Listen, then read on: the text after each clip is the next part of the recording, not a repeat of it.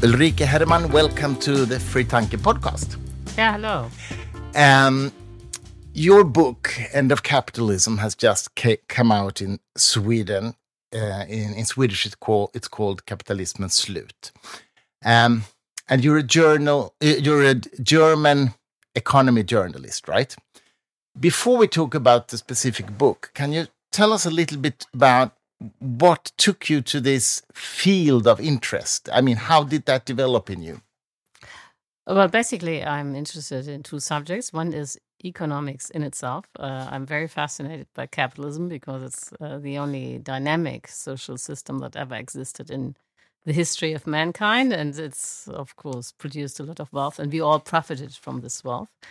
Uh, and the, the, other thing that I, I always found fascinating was mm. the obvious truth that it is not possible to grow without limits in a limited world. Mm. And I was always interested in this problem of I've, I've environmental protection. Mm. And that's because when I was 18 in 82, almost all the forests in Germany died due to the acid rain. Mm-hmm. And it was possible at that time to stop this mass destruction of the forest uh, by uh, building, um, how do you say, filter uh, um, engines to somehow get the sulfur out mm. of the air again. Filters, yeah. Filters, mm. yeah. Uh, yeah, exactly, filters. Mm. Sometimes English is much more similar to German than I think. Yeah, yeah. Anyway, so it was possible to uh, prevent this massive destruction of the forest. But now we have that again, and it's worse, and it's not stoppable. Mm-hmm. That's the climate crisis, unless mm. we end capitalism and unless we stop growth. Okay, but um, not everyone would p- probably agree with that that that that is the only solution. I mean some people would argue that you know technology and science will solve the problems. What's your objections to those arguments? Well you know it would be perfect and i would be happy mm. if uh, technology could solve the climate crisis. Mm. but that is highly improbable it's not possible. And that's very easy to forecast for the simple reason that we are not no longer talking about the future. When it comes to the climate crisis, we are talking about the present. We mm. have to stop emitting greenhouse gases immediately. And countries like Sweden or Germany said that they would be neutral or would no longer emit any greenhouse gases by 2045 or 2050. So that is less than 30 years. And it's just impossible uh, to, uh, to create new technology and to get it into the market so mm-hmm. that it um, pervades the whole economy. You can see that when you look back. For example, the computer was mm. invented at the end of the Second World War in 1945. Mm. And only now, almost 80 years later, can you say that we live in a digital society. So it took almost 80 years for the computer to become a dominant technology. And that just shows how long it takes for uh, technology to really become important. And that means that we have to solve the climate crisis with the technology we have. That's basically solar panels and windmills. And once you have understood that, it is absolutely clear that there will be no green growth, mm. but that there will be green shrinking, that you need to reduce the GDP if you want to be climate neutral. Okay, I see what you mean. Um, but can you explain how capitalism is uh, strongly connected to the fossil um, fuel that we have? Yes, because you talk about that in the book. And yeah, yeah perhaps I mean uh, capitalism became possible because we use those fossil fuels. Yeah, okay. To, mm. um, Industrialization. Yeah, that's, but yeah, exactly. Uh, capitalism is a very hazy term. Everyone understands something different. Mm. But for me, capitalism is more or less the same as the industrialization that started in England, 70, 60, and then spread around the world. And if you just look at what capitalism is, uh, then it is the use of energy to um, fire uh, to make machines work. So mm. capitalism basically is about using energy. And if you then find that green energy in as uh, electricity produced by solar panels or windmills will be scarce, mm. then it is obvious that uh, capitalism must be reduced or and that's the same as the end of capitalism because capitalism not only pro, uh, uh, not only generates growth but also needs growth in order to be stable in order not to be in a crisis not to pr uh, produce millions of unemployed mm. the end of capitalism is not the end of uh, economics it's not the end of mankind but it's the end of this specific economic system um, but um, when you see what's going on in the world right now, I mean, the war in Ukraine and now a new war coming in Israel, as it seems, I mean, it's so devastating, immediate uh, uh, suffering. Uh, is it really, how to put this in English, is it really possible, do you think, to get the right people get their mindset focused on on the long term future when there are such immediate suffering happening right now well you are uh, right uh, that there is at the moment no majority nowhere mm. Mm. for uh, leaving capitalism and for green shrinking mm.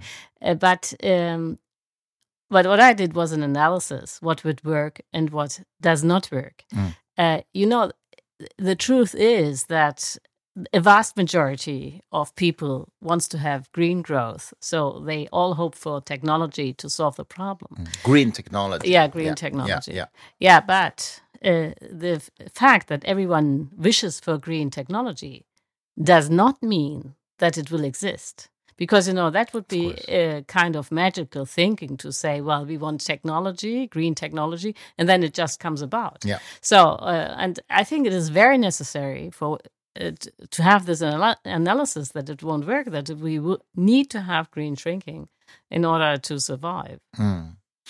Some people believe now. Uh, I read an article recently, actually, about um, fusion, fusion, uh, atomic fusion, yes, um, and uh, if we got it to work, it would be sort of the uh, the cheapest and easiest energy. What, what's your take on that? Yeah, I mean, if fusion would work, it would be just wonderful, but it doesn't work. No. And it hasn't been working for the last 50 years, and everyone says, all mm-hmm. the scientists say that say that it will le- take at least another 50 years mm. to so make it late, work. Yeah. Mm. And uh, as I said, and no one knows, even in 50 years, it might not work. It might take 100, 200 years, or might mm. never work.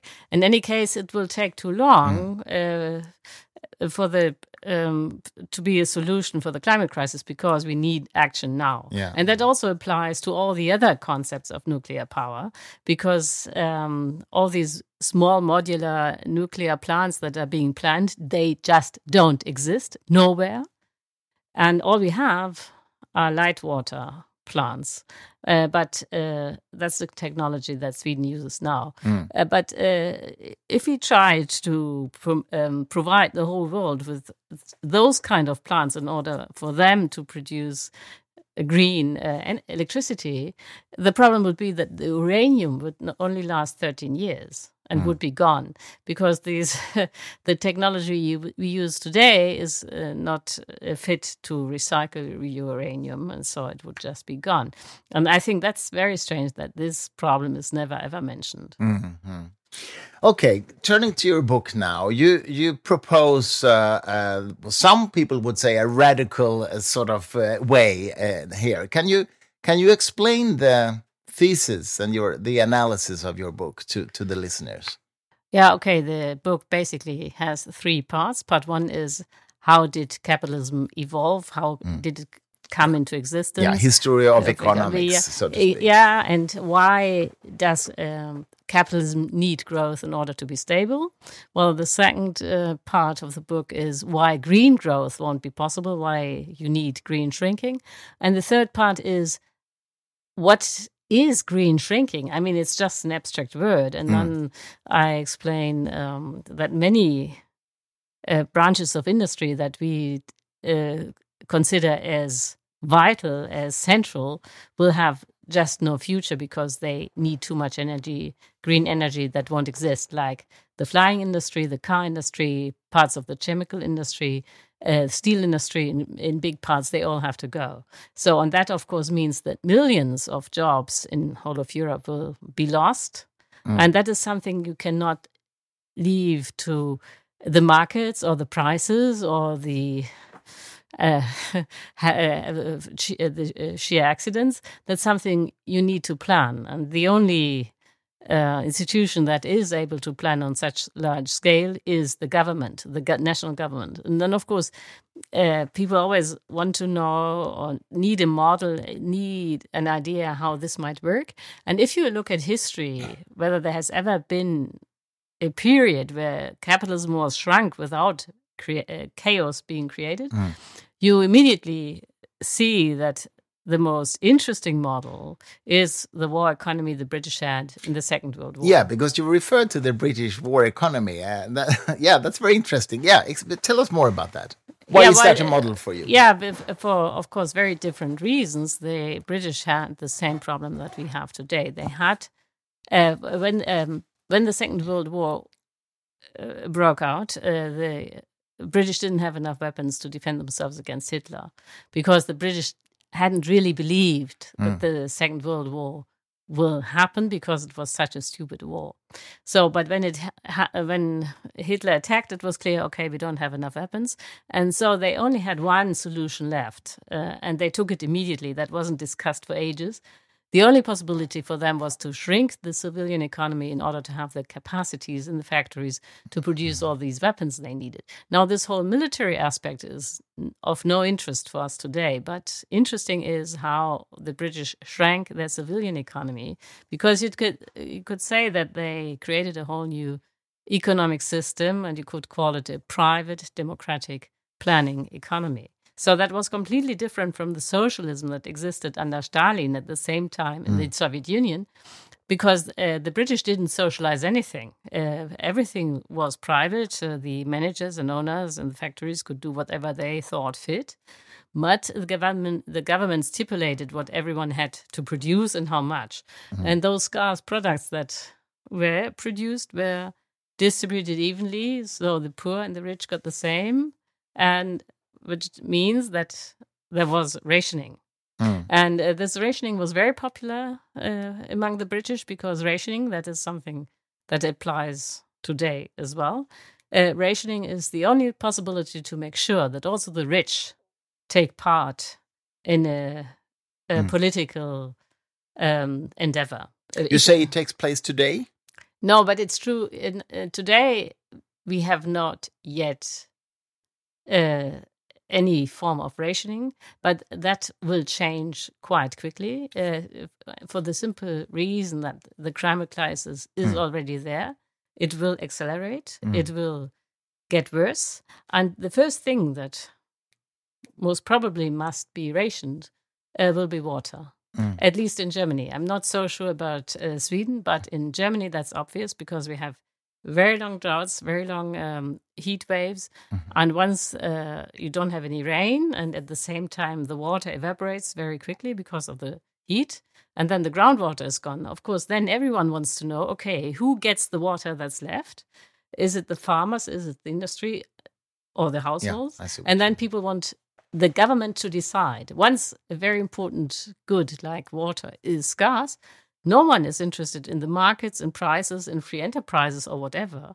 People just want the government to decide. Mm. And then you are, already have a rationing system. Yeah. So my point is that if we think now, oh, well, that's kind of weird to have a war economy and capitalism is so much better and more comfortable. And if we just continue as we do, then the climate crisis will go get so bad that we will end up in a climate, uh, war economy anyway because that would be the only possibility to somehow uh, uh, organize the climate chaos we will have.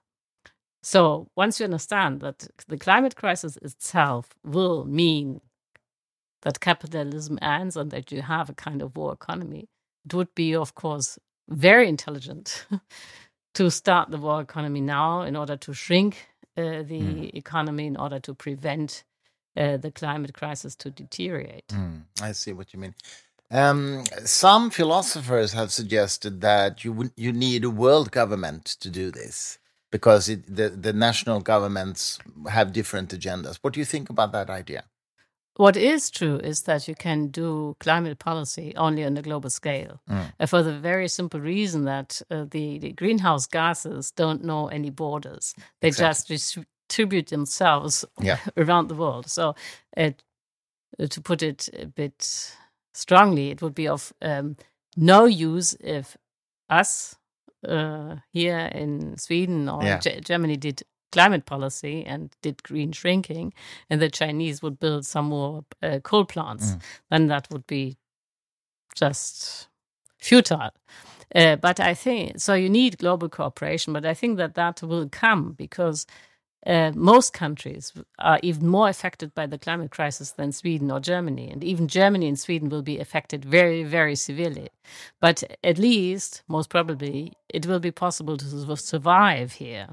Whereas in other countries, mm. like uh, especially Africa, but also Bangladesh, for Bangladesh, uh, even China, it will be very, very difficult to survive at all. So most countries will realize even before the Swedish or the German that Germans that you need global cooperation in order to prevent the worst. Mm. So yeah, but at the moment, unfortunately, of course, everywhere people still have this idea that it is not that bad that you really mm. have to sacrifice parts of your GDP.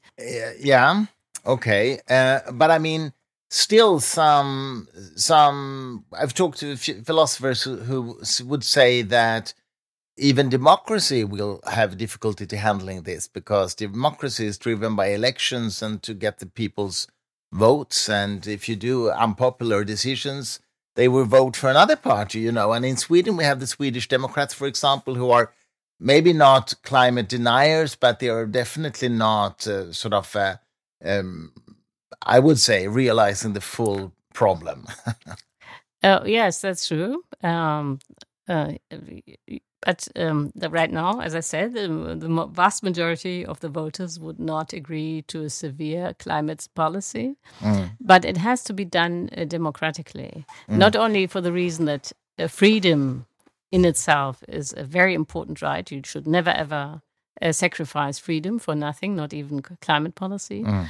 But also, you can just see in reality that dictatorships are even worse because uh, that would be no alternative. As sometimes people dream of an e of an eco dictatorship, but that would be just uh, not. Uh, it would be just a dictatorship without any eco ecological policy, because dictatorships are only interested in keeping themselves in power, and you can see that uh, right now with Putin. Uh, the war against, against the Ukraine is not only mass murder; it's also an attack on nature. So yeah, it has to be done democratically, but at the moment there aren't any majorities. That's true. No. But I think you really should never ever make the mistakes to think that you are only allowed to think mm. uh, what will get a majority, because in that case you don't have to think at all, mm. because it is already thought by the majority. So you know, if you want to think something new, if you want to start a debate, you must be independent of the uh, of the majority. But that, mm. of course, means that you would never ever have a politician writing a book, as I did. no. it has to be journalists or people that are not in politics. But but as, if I understand you correctly, you think that when people really see the consequences in concrete ways, they will sort of accept the the these radical changes. Yes, because they are the only option to survive. Mm. You know, the only uh, if once yes, if you want to shrink the economy, it has to be done by planning, and that's kind of a war economy, meaning that it is governmental planning combined with ration. Um, with rationing and private ownership of uh, enterprises. Mm. And yeah, and there's no alternative to uh, shrinking. And if we do not shrink, the climate crisis will go, get uh, that severe that you will have a war economy anyway. Mm. Yeah. But you said, that, for example, the car industry has to go away? Yes, because. Uh, Completely? Uh, at, at least. Um, uh, as far as the private cars are concerned, because uh, of course mm. uh, electric cars are better than fossil mm. cars. That's obvious.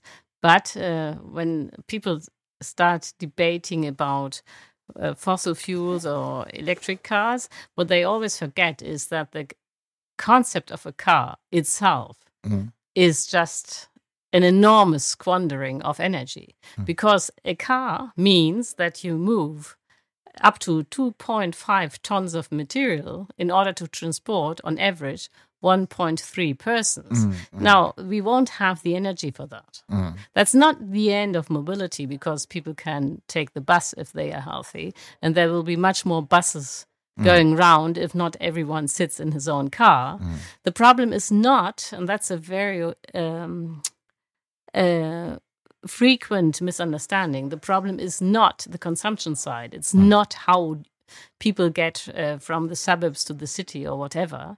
The problem is the production side. It's the factory. It's the jobs. Mm. I don't know how much many jobs uh, in Sweden depend on the car industry, but I guess that it is an, an enormous lot. In Germany, it's 1.75 million uh, jobs that are somehow dependent on the car mm-hmm. industry. So that's mm. just enormous. Mm. Uh, yes, and um, you have to have a plan what to do with all these employees that will lose their jobs, how they are supposed to get an income, a new job, yeah. and so on. And that is something you can't leave to the market. That is something you must. Uh, mm. organize by the government. Well, how has the reactions been in in in your home country in Germany to this to this book? But uh, I was really astonished, you know. I thought that no one would read it because I could not imagine anyone reading a book that ends with the British war economy. Uh, but what it was just the opposite. Uh, it was widely read. It was a bestseller for almost a year, and it's been discussed by everyone, including the political parties. Mm, the conservatives, of course, always warn against my war economy, but even them, even the conservatives, uh, know that these books exist, which I find kind of interesting. Yeah. And um, what is also very astonishing is uh, I thought that I'd only be invited to uh, to discussions or lectures or whatever by the usual suspects like the Green Party or the Fridays for Future or whatever. Uh, but uh, instead, I was invited by engineers, by the car industry, by how the housing industry, mm. by consultants, uh, by uh, metal industry, and so on and so on, and that I was so widely invited by normal enterprises mm. or normal companies. I shows, I think, that everyone in our society knows basically that there will be no green growth that there is no technological solution to the climate mm. crisis. And now they all start looking for another option. Yeah. It's not that they agree with my war economy, but uh, mm. they have a look at it. Uh, to get started with their own thinking. Yeah, yeah, yeah. Yeah, tell us more about. I know that you were invited by by the car industry in Germany, as you say. Can you can you can you give us the scene? How did that discussion take place? well, they found. Uh, uh, well, you know, afterwards uh, they were all very friendly, okay. and uh, they all said that they found it really interesting, but that they were of complete different opinion. Yeah. But they were they were shocked and fascinated somehow. Mm. But uh, of course, uh, they are still keen on finding some other solution, but they don't have any. You know, that's, that's the point. What what were they? What what was their objections? I mean, in concrete terms? They don't have any arguments. Mm. It's just that they don't want it. Uh, it's wishful thinking. They mm. in uh, they don't have any real argument. And uh, the interesting thing is, uh, just as you um, asked at the beginning of this interview, people always hope that the nuclear power could be a solution. Mm. But it's obvious that most of them don't know anything about nuclear power. It's just, you know, uh, mm. like uh, Christmas. Uh, wishful thinking. Yeah, wishful yeah. thinking, like Father Christmas or whatever. magical uh, thinking. yeah, magic, magical thinking. You know, something must happen for us to be able to continue with capitalism, but they don't have a clue what this it should be. Mm. And then it's uh, then they talk about uh, nuclear fusion without having any idea what that means, or nuclear power without knowing anything about it. But those who know uh, how nuclear power works, they all agree with me that that will not be the solution. But can you explain to the listeners now wh why nuclear power is not the solution? Yeah, because the uranium wouldn't be uh, sufficient. Okay, yeah? yeah, and that's one problem. The other problem is uh, everyone knows that that nuclear power plants, once you build them uh, new, get more and more expensive. Mm. And um, we have famous examples for that, like uh, the Finnish uh, power plants that were started, or the French one that is isn't ready so far. And once a technology gets very very expensive, that means uh, that it would be green shrinking even if you had nuclear power because if the energy gets very very expensive that means in a, a, economic terms that the efficiency decreases and uh, sinking efficiency or sinking productivity is the same as shrinking uh, the shrinking of the economy. It's uh, it's a minus growth. Mm, mm. I see what you mean, but I mean, still, I'm thinking this this wishful thinking that you talk about. I mean, if national governments around the world are the ones that should cooperate to get this solved, don't you think it will be of course, the countries that, like in Africa or Bangladesh who are extremely exposed they will agree with this. But when you have countries, maybe like Sweden, who aren't as affected, at least not uh, on the first line, so to speak, do you think that they will agree as well? Or don't you think that the popular votes will select, elect a government who sort of denies the problem? Well, you know, if it was only Sweden and no one else uh, who who deny uh, who disagrees with climate policy, it would be, be very easy to force the Swedes to. Of course, agree. of course, but I mean, there will be more countries. yeah, but I think uh, uh that uh, the basic problem is that the Swedes don't know how safe they are. For, uh, just to give some examples, we all thought that I mean that was, I think, the basic idea of almost everyone on this world that if it gets hotter, the mm-hmm. only thing you have to do is to move further north, because the idea was that further north it would be cooler. Mm. But that proved to be wrong because, as everyone knows, now Canada is burning. Yeah. And uh, Canada is extremely hot despite being far up in the north. Mm. And so once you understand that even up north, you can have wildfires that are no longer that are impossible to extinguish. You see that you cannot be safe anywhere. And then, of course, in addition, you have the problem that no one knows what will happen to the Gulf Stream. Now, and without Gulf Stream, I think it will be become very, very uncomfortable in Sweden.